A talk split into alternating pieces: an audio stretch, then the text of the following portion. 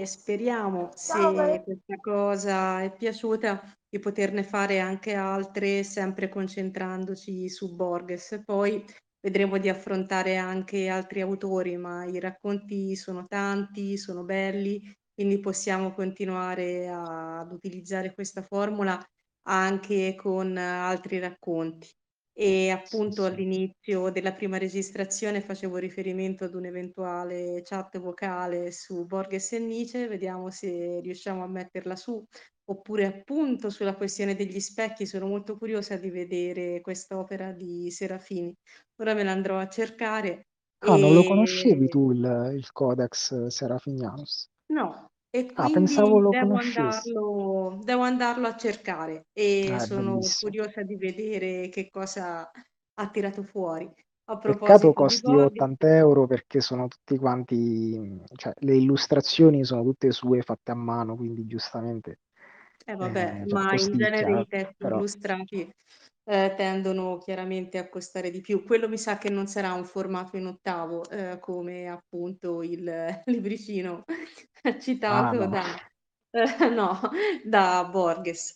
E se avete anche dei suggerimenti, qualcosa che vorreste approfondire di Borges o non necessariamente suo, cioè ditecelo e noi la insomma, nei limiti delle nostre possibilità ci proviamo e se non siamo in grado possiamo provare a contattare qualcuno che ci dia una mano e che anzi faccia imparare tutti a tutti qualcosa di più. C'è allora qualcuno che ha qualche curiosità, qualche domanda, senza paura, senza vanno bene tutte le domande. Un commento, diciamo, ehm Ecco sì, aspetta una io vi saluto che devo andare. Fate parlare Salvador, poi me lo sento registrato. Va Eh, bene. ciao Mancio. Ciao Ciao. Mancio, grazie di tutto. E grazie a voi, ciao, buona serata. Ciao a tutti. Ciao, anche a Ciao. te. Ah, mi ha colpito che, ehm, quando poi spunta la teoria dell'eresiarca, ehm, gli abitanti di Tron si mettono a fare fare quasi un un dibattito scientifico, perché si mettono a dire: "No, ma questa teoria è misteriosa, è assurda, perché va contro tutte le nostre intuizioni", e cioè sembra quasi un dibattito scientifico. Mi sarei aspettato che la criticassero da un punto di vista estetico, invece no. Eh, perché lì si sono sentiti tocca hanno, come dire, ehm, hanno sentito toccate proprio le basi psicologiche su cui si fonda anche questo loro modo di concepire l'estetica. Cioè è chiaro che se tu vai a toccare proprio le basi, ehm, che sono quelle idealistiche, poi crolla un po' tutto, cioè crolla anche il finzionalismo. E quindi questo è per ovviamente dire che ah, scusa. No, no, questo è cioè volevo dire, è ovvio che però un abitante di Tron certo potrebbe dire, ehm: "Ah, bello il materialismo da da un punto di vista estetico". Però siccome l'eresiarca come abbiamo visto aveva comunque questo modo molto, ehm, provocatorio, nel senso non lo so, aveva un po' questo piglio come se cercasse di dire: "No, ma dovete prendermi seriamente, questo potrebbe essere vero, potrebbe spiegare" cioè l'i per l'idealismo questo è un paradosso, mentre invece il materialismo lo lo risolve. Insomma, per il modo in cui era posta magari ovviamente i filosofi alcuni filosofi l'hanno preso molto seriamente e si sono un po' insomma preoccupati, si sono messi a dibattere come come hai detto tu. Sì, sì, capito. Infatti, cioè, quello che, volevo far notare con questa cosa è che, cioè, secondo me non segue direttamente che venga meno la scienza, cioè potrebbero fare "scienza" tra virgolette su proprio le ba le loro basi psicologiche, cioè così come gli idealisti hanno fornito delle teorie idealiste per spiegare quello che volevano dire. Sì, sì, ma che quello sì, ma che poi è esattamente quello che sostenevano, ehm, per esempio Pierre Duhem e i neopositivisti, cioè loro uno dei loro progetti era proprio quello di fondare la la la scienza su ehm, sulle percezioni.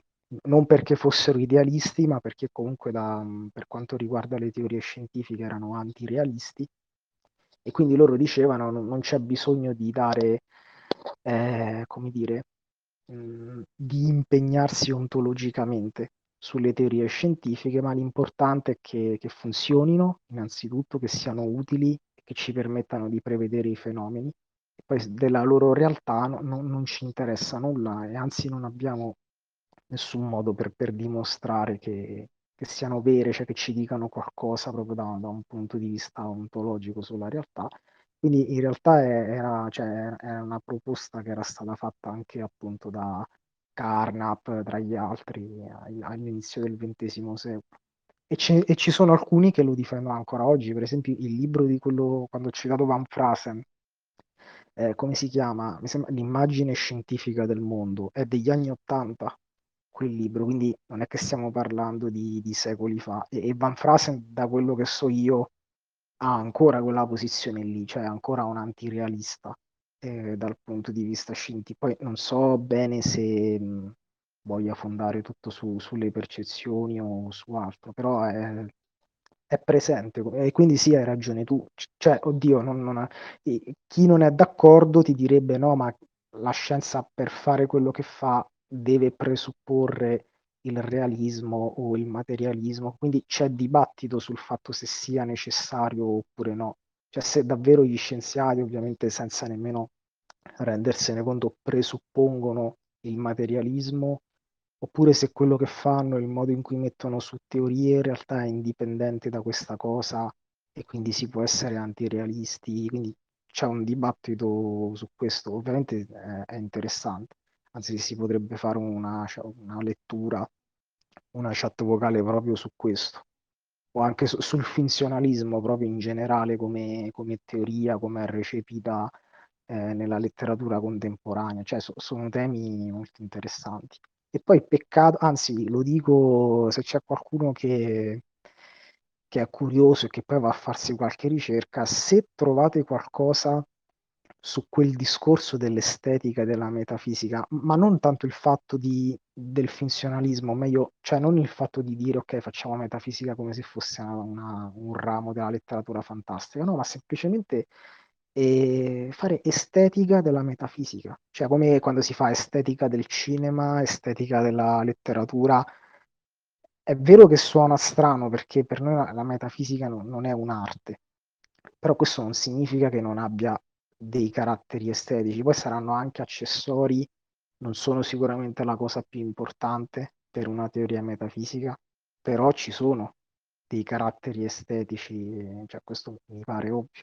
E quindi se trovate qualcosa fate sapere, mandatelo sul gruppo, perché io veramente quando cercai non trovai tipo un articolo in cui collegava questo Borges questo racconto di Borges con uh, Deleuze, eh, perché Deleuze ha, delle idee un po', un po strane su, sulla filosofia, cioè per esempio in, in, quel libro che ha scritto con Guattari su che cos'è la filosofia, dava quella definizione un po' strana, diceva che ehm, la filosofia e, e, anche la scienza sono in realtà una forma d'arte, come le altre d'arti, e eh, l'arte di, di, creare concetti, di mettere su concetti, elaborarli. Quindi forse c'è, cioè se uno, mm, magari è, ecco perché forse l'errore mio è stato che io sono andato a cercare comunque i paper di filosofia analitica, perché comunque... Eh, la maggior parte dei motori di ricerca. Amplia gli orizzonti, leggi Deleuze. Sì, no, ma non, è, ma non, è, che lo faccio apposta, è che trovi proprio quando cerchi paper, la maggior parte trovi, non so perché, eh, viene fuori roba analitica o comunque di orientamento analitico, però sì, forse andando a cercare, per esempio, io ho, ho nominato Nick Land alla fine, no? Quello mm-hmm. che ha parlato di, di iperstizione, ecco, lui è un delusiano, diciamo così, e, ehm, appunto questo fatto di, eh, cioè lui se andate a leggere la pagina Wikipedia di Nick Land o comunque un articolo eh, su Nick Land, trovate queste idee assurde, cioè sembra veramente uscito da qualche, eh, non so, da una piazza piena di leghisti, a queste idee reazionarie assurde. Eh, boh, quasi di incitamento alla violenza, al razzismo, a cose strane, che, uno a leggerlo un po' si mette paura, però poi in realtà è, è, mm, lo fa apposta, cioè è come se lui eh, quando f- fa filosofia e produce concetti non lo fa per eh, non so, dire qualcosa di, che si avvicini il più possibile a- al vero, tra virgolette, qualunque cosa voglia dire, però eh, crea questi concetti ehm, che lui è consapevole di, eh, è consapevole del fatto che sono fittizi, che non, non vogliono dire nulla di vero, lo fa apposta per fare cosa esattamente non lo so, perché non l'ho letto, non l'ho approfondito, eh, però è legato, non so se avete presente il movimento acceler- accelerazionista, eh, che è diciamo una, non so se chiamarla ideologia, no, diciamo così, ideologia politica, eh, secondo la quale per sorpassare il capitalismo l'unico modo è mh, accelerare eh, il, come dire, eh, accelerare le cose, cioè far crescere il capitalismo sempre di più finché non, non crolli su se stesso. E quindi per far questo paradossalmente chi è contro il capitalismo deve sostenere il capitalismo il più possibile. Quindi questo ti porta a fare attività, a svolgere attività culturali che in realtà sono finzionali. E quindi che ne so, a promuovere la- le, privi- le privatizzazioni, a promuovere, non so, a far circolare idee che tu non condividi, ma le fai circolare per l'effetto che poi possono avere eh, sulla cultura, sulla società. E da quello che ho capito, tutto questo è in qualche modo ispirato dal modo in cui Deleuze considerava la filosofia. Quindi non lo so, magari esplorando in quell'ambiente, forse perché ho visto alcuni articoli hanno fatto il collegamento tra questo racconto di Borges, o, comunque Borges in generale, e Deleuze. E quindi non so, io so solo questo, però in realtà mi piacerebbe trovare proprio qualcosa, eh, cioè un articolo normale in cui si fa estetica della metafisica, cioè si, si, si cerca di capire quali possono essere le categorie estetiche che si possano applicare a una teoria metafisica o ontologica o epistemologica. È molto interessante secondo me.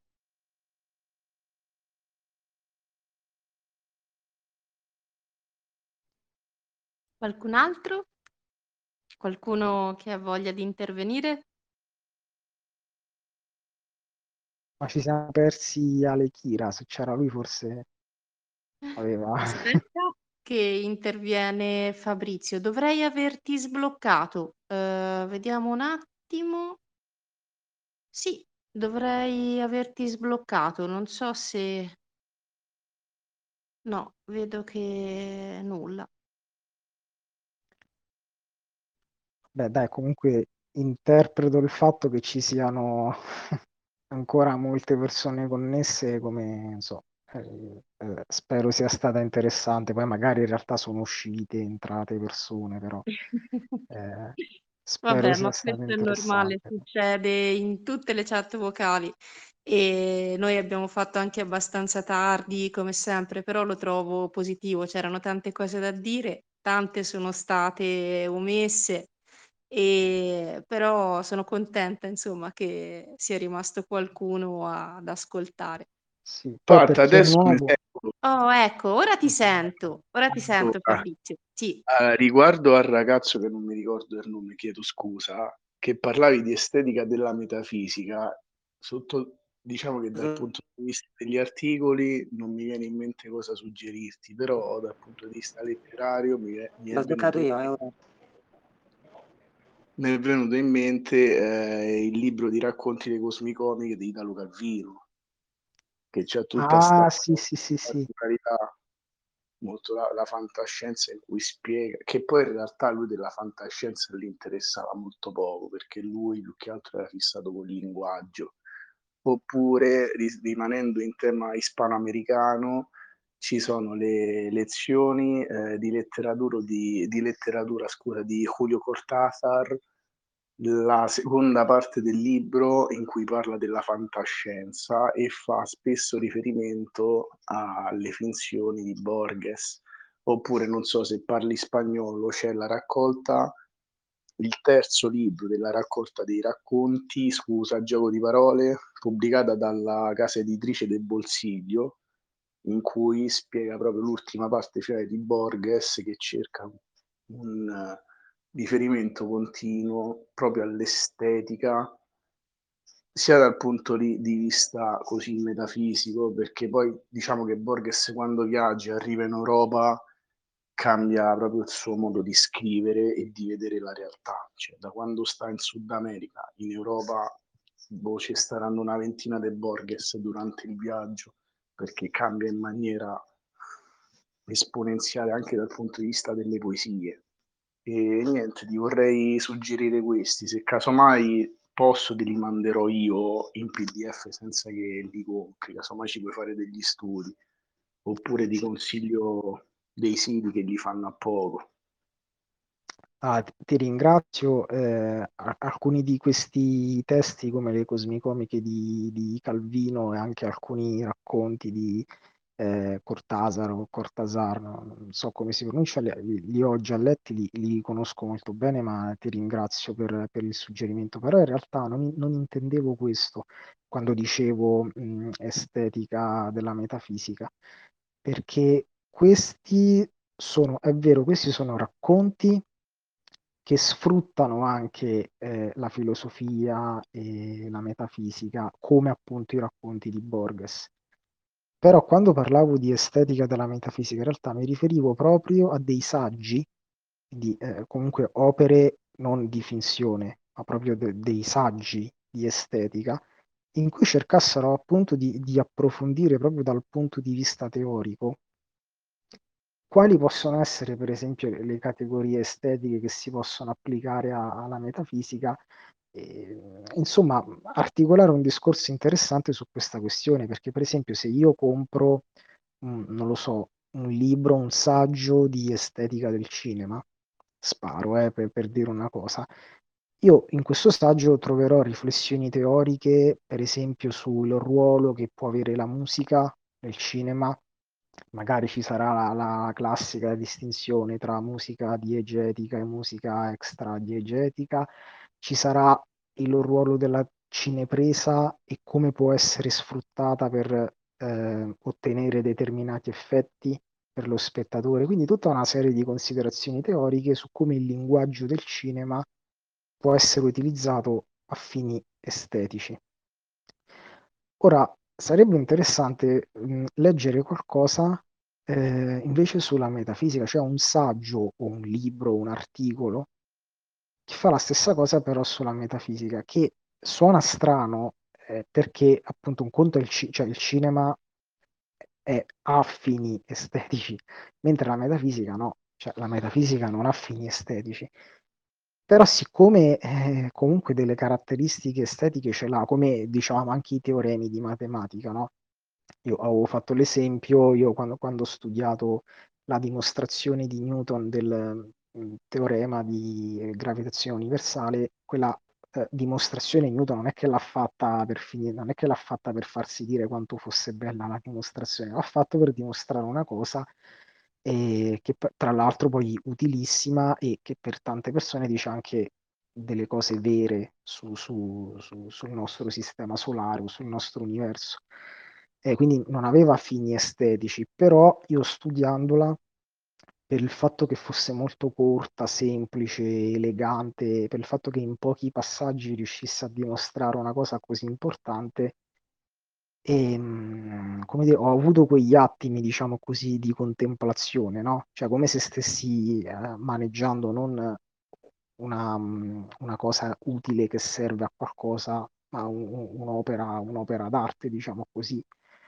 Ecco, secondo me questo succede anche quando uno studia la filosofia a volte. Eh, cioè, è vero che alcune cose magari sono riducibili a, a qualità letterarie, per esempio io leggo Nietzsche e dico, ah, che bello leggere Nietzsche, però quello è semplicemente perché Nietzsche era bravissimo a scrivere, un grandissimo prosatore e scriveva aforismi bellissimi, quindi lì è ovvio che ci sia la componente esterna. Oppure quando uno legge Schopenhauer, anche Schopenhauer era molto bravo a scrivere, aveva questa prosa bellissima. Mentre invece leggi Kant e ti strappi i capelli perché scrive, purtroppo scriveva malissimo. Eh, però secondo me un- una componente estetica ce l'hanno, mh, chi più o chi meno, eh, ce l'hanno un po' tutte le teorie filosofiche e anche quando becchi l'autore che, che scrive malissimo e quindi non, non riesce magari anche a sintetizzare bene tutto quello che vuole dire, quindi devi seguirlo in, in argomentazioni un po' dispersive, difficoltose come appunto Kant. Poi però quando eh, riconsideri tutto quanto quello che hai letto, oppure in quelle poche pagine in cui l'autore riesce a, senti- a sintetizzare in modo efficace il suo sistema o con quelle sue teorie filosofiche, eh, c'è sempre però quella, quella sensazione appunto di stupore, di meraviglia di cui parlavamo mentre leggevamo Borges. Eh, quindi sì, sicuramente i, gli artisti i, insomma, i poeti, le, ci sono anche poesie bellissime, per esempio di Borges, ma anche di, che ne so, Holderlin e altri poeti tedeschi e altri che hanno usato tanto eh, il valore estetico della metafisica per fare poesia e letteratura in generale. Però io quello che, che chiedevo quando dicevo che non sono riuscito a trovare nulla è proprio dei saggi su questa cosa eh, degli, dei libri, di, quindi non, non di finzione, ma proprio di studio dell'estetica che c'è dietro questa, questa cosa qui, che sarebbe molto interessante. Poi ripeto, magari ci sono, eh. magari non, non, li ho trovati io e in realtà ci sono. Eh. Però non so, può darsi anche che si dia per scontato che in realtà le, le cose che, che estetiche che si possono dire sulla letteratura filosofica sono le stesse cose che si dicono negli studi letterari. Quindi, che ne so, che le cose che vengono dette sui romanzi, sulle poesie, alla fine sono le stesse cose che si possono dire su, sui trattati di metafisica, quindi non c'è nulla da, di, di nuovo da dire e buona lì, ma secondo me no, perché quando io leggo un romanzo, un racconto, valuto tante cose, posso valutare l'intreccio narrativo, la psicologia dei personaggi, eh, la piacevolezza appunto della prosa. E invece cioè, quando eh, leggevamo diciamo, queste teorie filosofiche incredibili descritte da Borges, eh, là non, non, era né questione di psicologia dei personaggi, né questione di intreccio narrativo, né questione di piacevolezza della prosa, cioè un pochino anche quella, però eh, ci sono per forza de- delle cose in più eh, che non c'entrano nulla con, eh, con la letteratura comunemente detta. Poi è vero che ci sono romanzi filosofici, quindi se tu devi anali- fare un'analisi, per esempio, che ne so, di un romanzo filosofico, che ne so, un romanzo di Pirandello o cose così, eh, lì ci sono, magari ci sono, oppure che ne so, Guerra e Pace, ci sono quelle famose sezioni alla fine del libro in cui Tolstoi smette di raccontare la storia e si mette a parlare di teoria, inizia a parlare di, filosof- di filosofia della storia. Ora, io non è che sono uno studioso di queste cose, non sono informato e non lo so come vengono trattati, trattate queste cose da, dagli studi letterari. E, però eh, secondo me si può fare uno studio a parte. Cioè, separi le due cose, allora un conto è la storia con i suoi elementi narrativi, eccetera, eccetera, un conto eh, sono gli aspetti estetici de, de, della filosofia.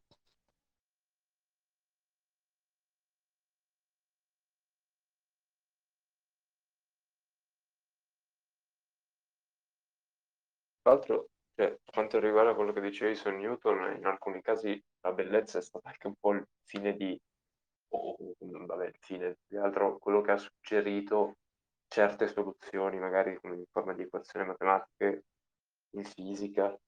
E adesso mentre parlavi sono andato a cercare su, su, internet un po', ho scoperto che c'è un libro di Dirac che si chiama La bellezza come metodo, che poste. E boh, in questa conversazione mi è interessato su questo tema, quindi magari me lo prendo. Eh, lì sì. dice che per lui la bellezza è tipo quello che guida sia la scoperta che la giustificazione delle teorie. Sarebbe interessante vedere come lo argomenta questa cosa. Mm. Eh, vabbè, diciamo eh, detto così è forse un po' troppo estrema, nel senso che se vincesse semplicemente la, la teoria più bella avremmo un po' di difficoltà, penso, a, a produrre tecnologia e cose così, però secondo me è, è come dire, a parità, ehm, a parità di utilità probabilmente è vero che vincerà la teoria più bella. Per esempio, probabilmente eh, Dirac ne, ne, parlerà anche in quel libro perché insomma lui era vicino a, a queste cose. E, ehm, cioè, come forse saprai, quando è nata la, la meccanica quantistica, in realtà c'erano due formulazioni matematiche equivalenti, nel senso che entrambe ottenevano gli stessi risultati in termini di previsione. C'era il, form- il formalismo di Heisenberg, che era un formalismo matematico basato sul calcolo matriciale e cose del genere, e poi invece c'era il formalismo di Schrödinger, che eh, come è noto perché poi è diciamo quello che ha vinto, tra virgolette, e che è basato sulle equazioni differenziali, in cui compare anche la funzione d'onda. Il fatto che abbia preso piede il formalismo di Schrödinger, quindi la meccanica ondulatoria, che è poi quella che si studia nelle università, eccetera, eccetera, non è una questione di teoria più vera o più utile o come perché è, da quel punto di vista erano proprio equivalenti. Cioè tu sia che utilizzassi il formalismo di Heisenberg, sia che utilizzassi il formalismo di Schrödinger, riuscivi comunque a fare le stesse cose avevano lo stesso potere predittivo, eccetera, quindi potevi anche eh, ottenere, diciamo, la stessa tecnologia. Perché si è scelto allora il formalismo di Schrödinger? Eh, probabilmente anche per motivi estetici. Eh, intanto perché forse è un po' più chiaro, eh, si capisce un po' meglio, eh, cioè per esempio la Miltoniana, si capisce meglio dove inserire, cioè l'operatore hamiltoniano si sa che va attribuito per esempio all'energia del sistema, cose così, però poi per esempio c'è la funzione d'onda che non si capisce bene che cos'è e lì ci sono diverse interpretazioni. E quindi c'è questo, ma forse è anche per motivi estetici. Non lo so. Ma anche eh, Galileo, tipo, a, al suo tempo, mi pare che poi Erbach avesse, avesse detto che cioè, non, non aveva eh, cioè una delle ragioni per cui era preferibile a, alla teoria precedente del, del geocentrismo era proprio solamente la bellezza matematica e la semplicità matematica nei calcoli che permetteva di evitare tutte le complessità legate, legate vabbè, a, al sistema delle sfere aristotelico. E perché ad esempio non aveva una teoria bene precisa di come funzionasse il telescopio, perché era stato appena inventato da, da lui quasi, non proprio da lui, però quasi da lui. E quindi anche in quel caso forse la bellezza è stata un po' una, una direttrice per, per, Galileo per cercare di capire come passare al, a un paradigma diverso.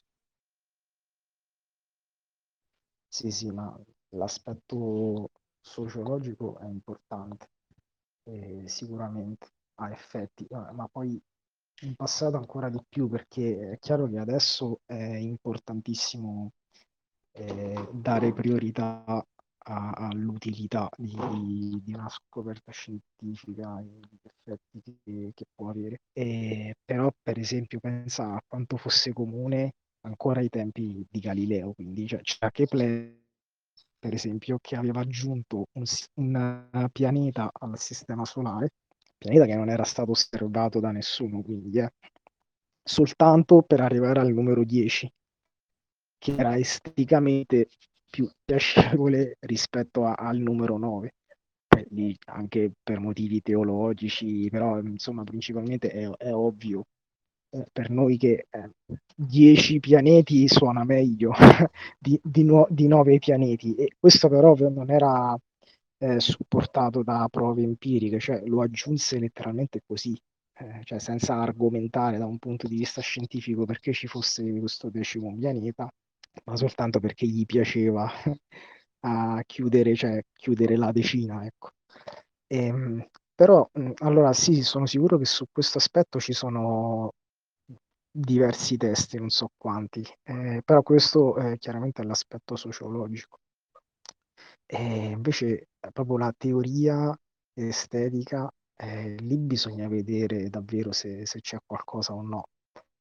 Eh, perché sarebbe veramente interessante, cioè alla fine la, la cosa bella dell'estetica è proprio che quando cambi l'oggetto di studio ehm, scopri proprio qualcosa di nuovo sull'estetica in sé, cioè mh, come dire, l'interesse, per esempio, degli ultimi anni eh, nell'estetica dei videogiochi.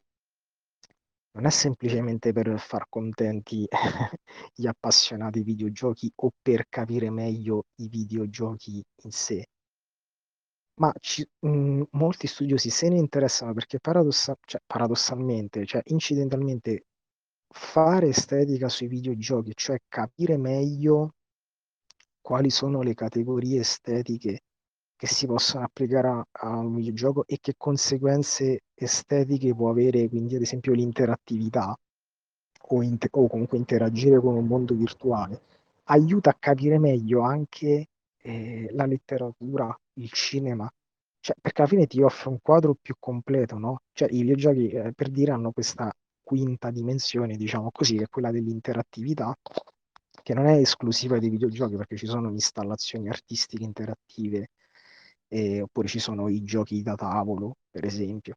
Ehm, però eh, la cosa nuova nel, videogioco è che l'interattività è con un mondo virtuale, quindi c'è anche tutto il discorso su- sulla virtualità, no?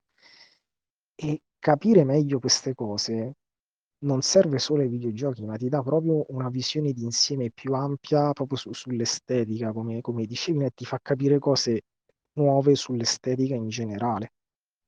E secondo me, ecco perché è interessante, mh, è difficile capire esattamente che cos'è che ti suscita meraviglia quando leggi una teoria metafisica piuttosto eh, boh, strana, tipo quando Lewis eh, eh, parla di realismo modale, no? E ti dice che i mondi possibili non sono una, una semplice finzione utile a fare eh, semantica modale, ma in qualche senso esistono davvero.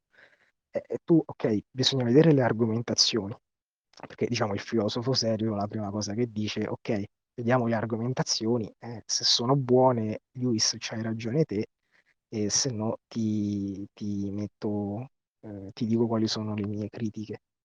Ok, però eh, c'è anche l'altra cosa che uno quando eh, viene a sapere per la prima volta di questa idea di Lewis, pensa a questa infinità di mondi possibili che in qualche modo esistono tutti quanti, ma non sono veri, cioè non sono pianeti che stanno nel nostro universo, ma sono tipo mondi alternativi che però esistono veramente. Cioè, questa è una cosa che potrebbe veramente stare in un racconto di Borges e tu lo leggi e pensi, wow, meraviglia, stupore, cioè ti stupisci, no?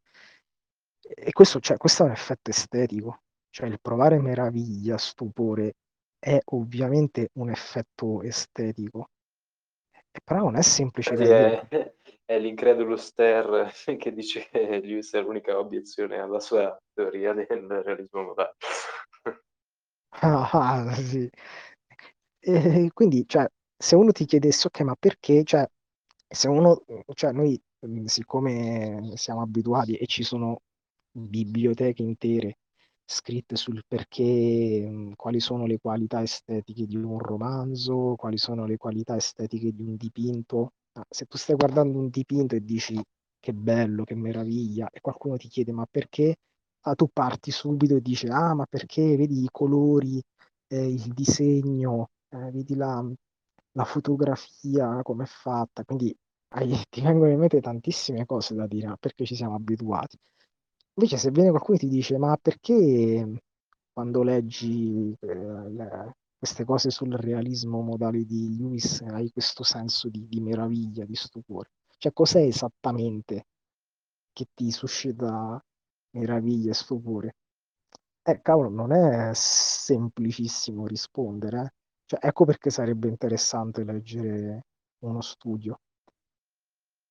Proprio perché mm, Metto boh, un io ca- casco un attimo po' da... giusto per davvero, su giusto per 30 secondi, perché sul videogioco, lo sai, abbiamo in programma una chat vocale, coinvolgeremo anche Enrico, che forse ci sta ancora ascoltando in questo momento e che ne sa moltissimo, quindi è in programma, la faremo più che volentieri, è un argomento molto fertile su cui Sì, e, possiamo e leggeremo, dei- e leggeremo degli articoli di Roberto, di Letizia, eh, che ha scritto per il sito Game Geek, mi pare, che, Benissimo, eh, che benissimo. sono degli, degli articoli bellissimi di, di narratologia, che, che sono scritti che si- da una persona che si vede che, che studia filosofia.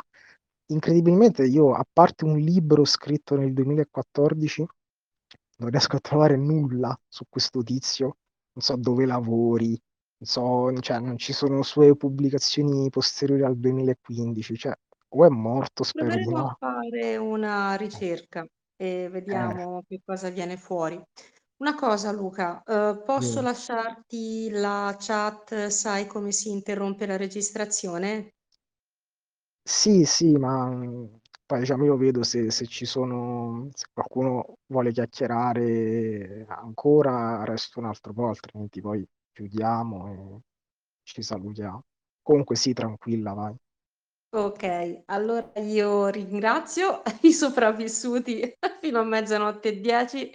Grazie mille e vi lascio chiacchierare, anch'io vi lascio. Grazie di tutto, eh, Luca, grazie a tutti. Ciao, Ciao, Ciao, buonanotte. grazie. Ciao. Da- eh, ti volevo chiedere l'unico, tu avevi sentito tipo il, il codice Voynich o parlare della patafisica? Ah, la patafisica l'ho l'ho sentita molte volte e mi pare che molti anni fa vidi anche un video di Eric Dufer, mi pare, su, sulla patafisica, ma non, non ricordo benissimo.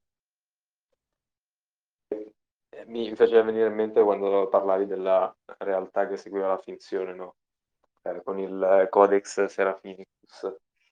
Eh, perché cioè, adesso la patafisica non, non, non la conosco bene, però è tipo un movimento artistico che fa quasi la parodia della, della scienza o, o della metafisica, inventandosi delle, delle teorie strane.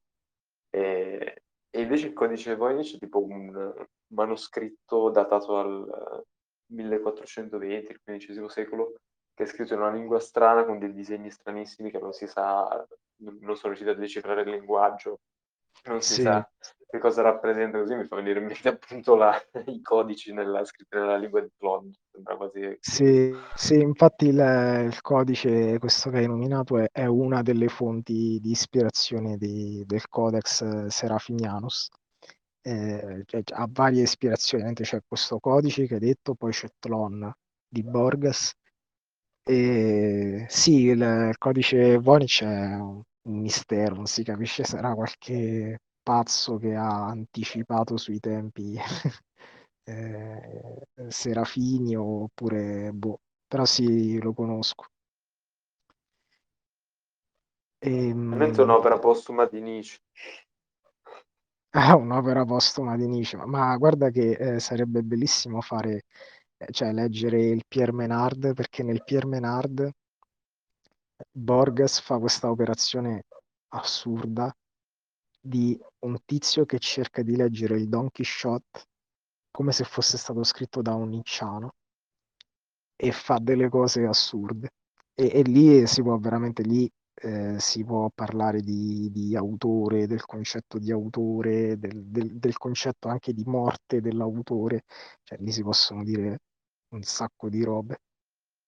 Però allora, mh, anche se non è il mio racconto preferito, cioè Tlon, non è, personalmente non è il mio racconto preferito di Borges, però penso che sia il suo racconto migliore. Eh, perché cioè, c'è questo gioco di specchi assurdo, c'è c'è- c'è tutto il piano metanarrativo, cioè il fatto che quello di cui fai esperienza tu come lettore è la stessa cosa di cui fa esperienza anche Borges all'interno del racconto. E le cose che succedono nel racconto sono successe anche nella realtà, eh, cioè è una cosa allucinante, cioè, è veramente allucinante.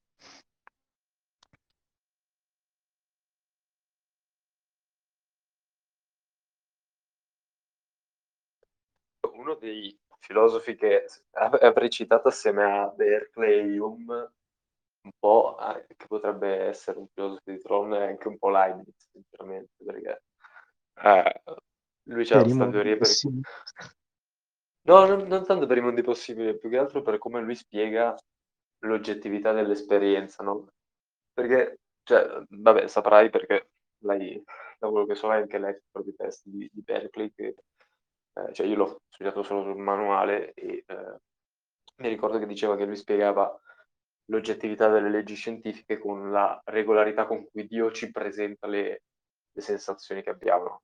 Ma questo Berkeley, non Leibniz. Sì, sì, questo è Berkeley, questo è ah, Berkeley, okay. però Leibniz, cioè lui ha la teoria delle monadi, no?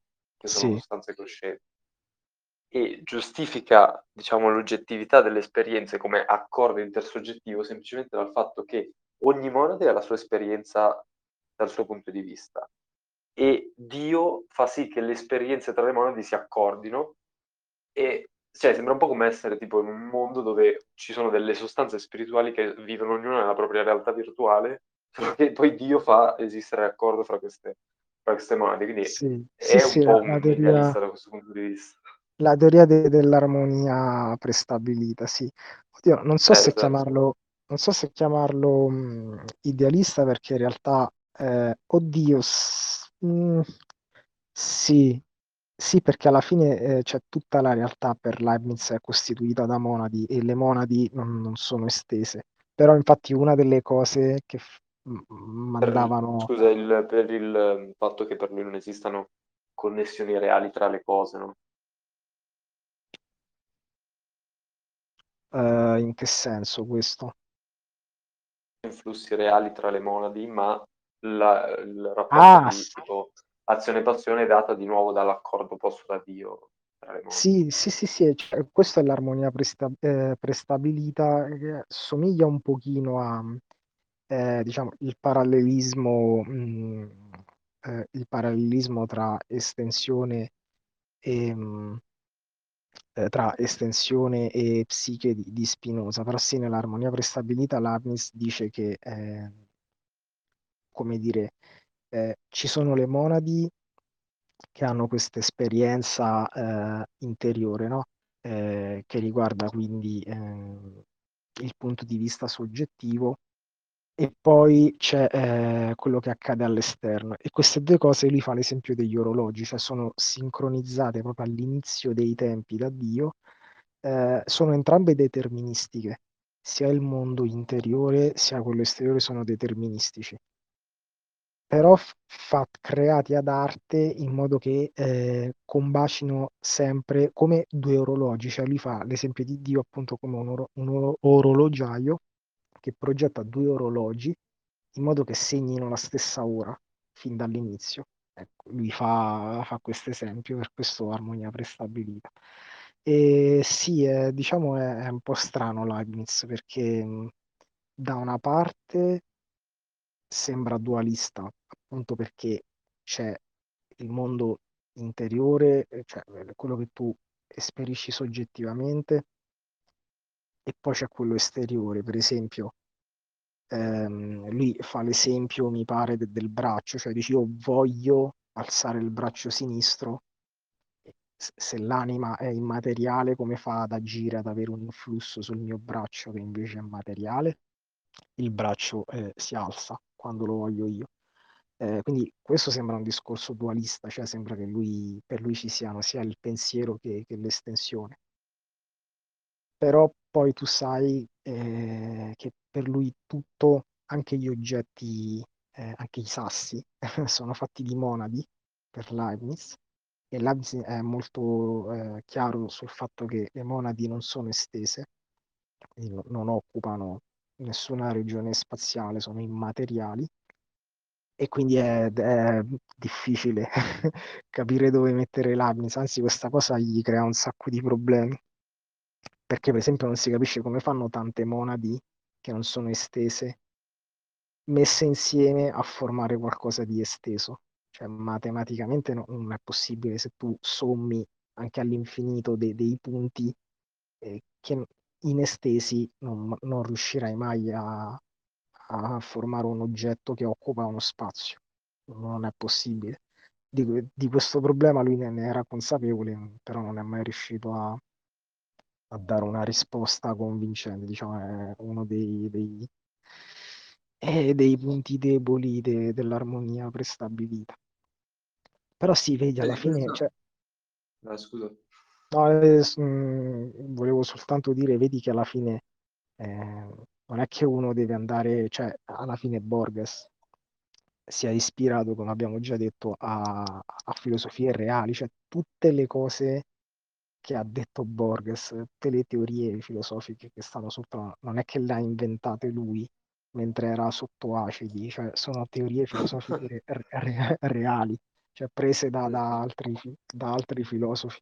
Quindi vedi, anche quando uno si mette a pensare all'armonia prestabilità di Leibniz, cioè noi adesso non è che stiamo parlando delle argomentazioni, cioè non stiamo cer- dicendo, ah ma Leibniz sostiene questo per via di questo argomento, no, stiamo soltanto parlando de- della visione, ok? E anche per esempio, aspetta, chi era un filosofo?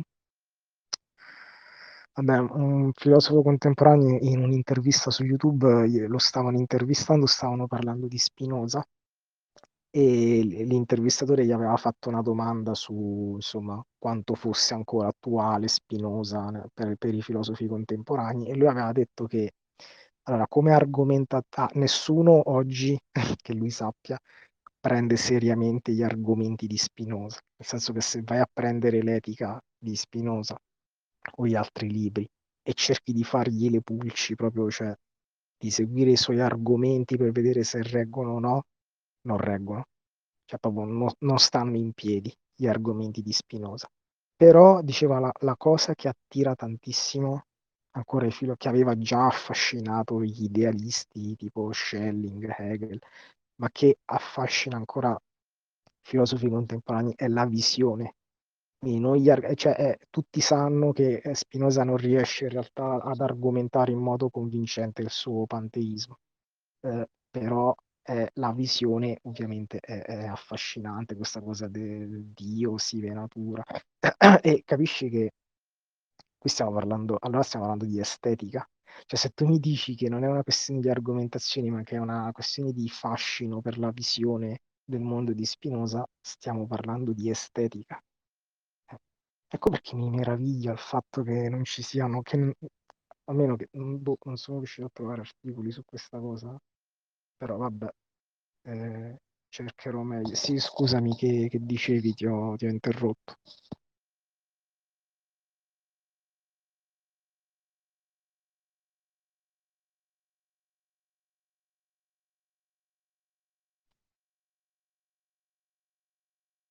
Scusa, ci sei ancora? Vabbè, forse non può parlare. E vabbè, aspetto qualche altro minuto e poi, diciamo, se, se non c'è nessun altro possiamo chiudere la, video, la mm, chat vocale.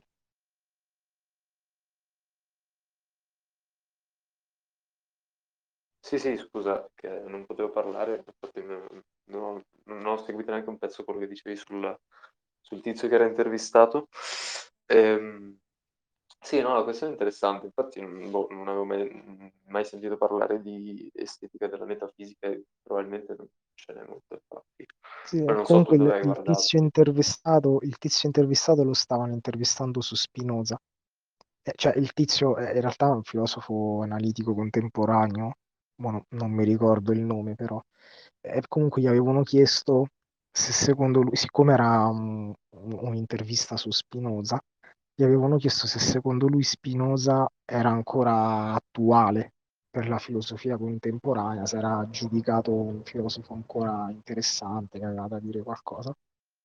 E lui ha detto che mh, è abbastanza accettato all'unanimità il fatto che gli argomenti di Spinoza non funzionino, cioè non, non riesce davvero a, ad argomentare quello che vuole argomentare. Ah, mi sa che è uscito. Eh, aspetta. Eh sì, è uscito, vabbè, forse non può, non può parlare adesso. Va bene, allora io penso che possiamo chiudere. Eh, no, perché siete tutti mutati, quindi cioè, vabbè, spero sappiate che se qualcuno vuole parlare bisogna eh, alzare, cioè da qualche parte un pulsante per alzare la mano, io vi posso smutare. Però eh, se, se lo state facendo e io non me ne accorgo, vuol dire che c'è qualche problema tecnico, spero di no.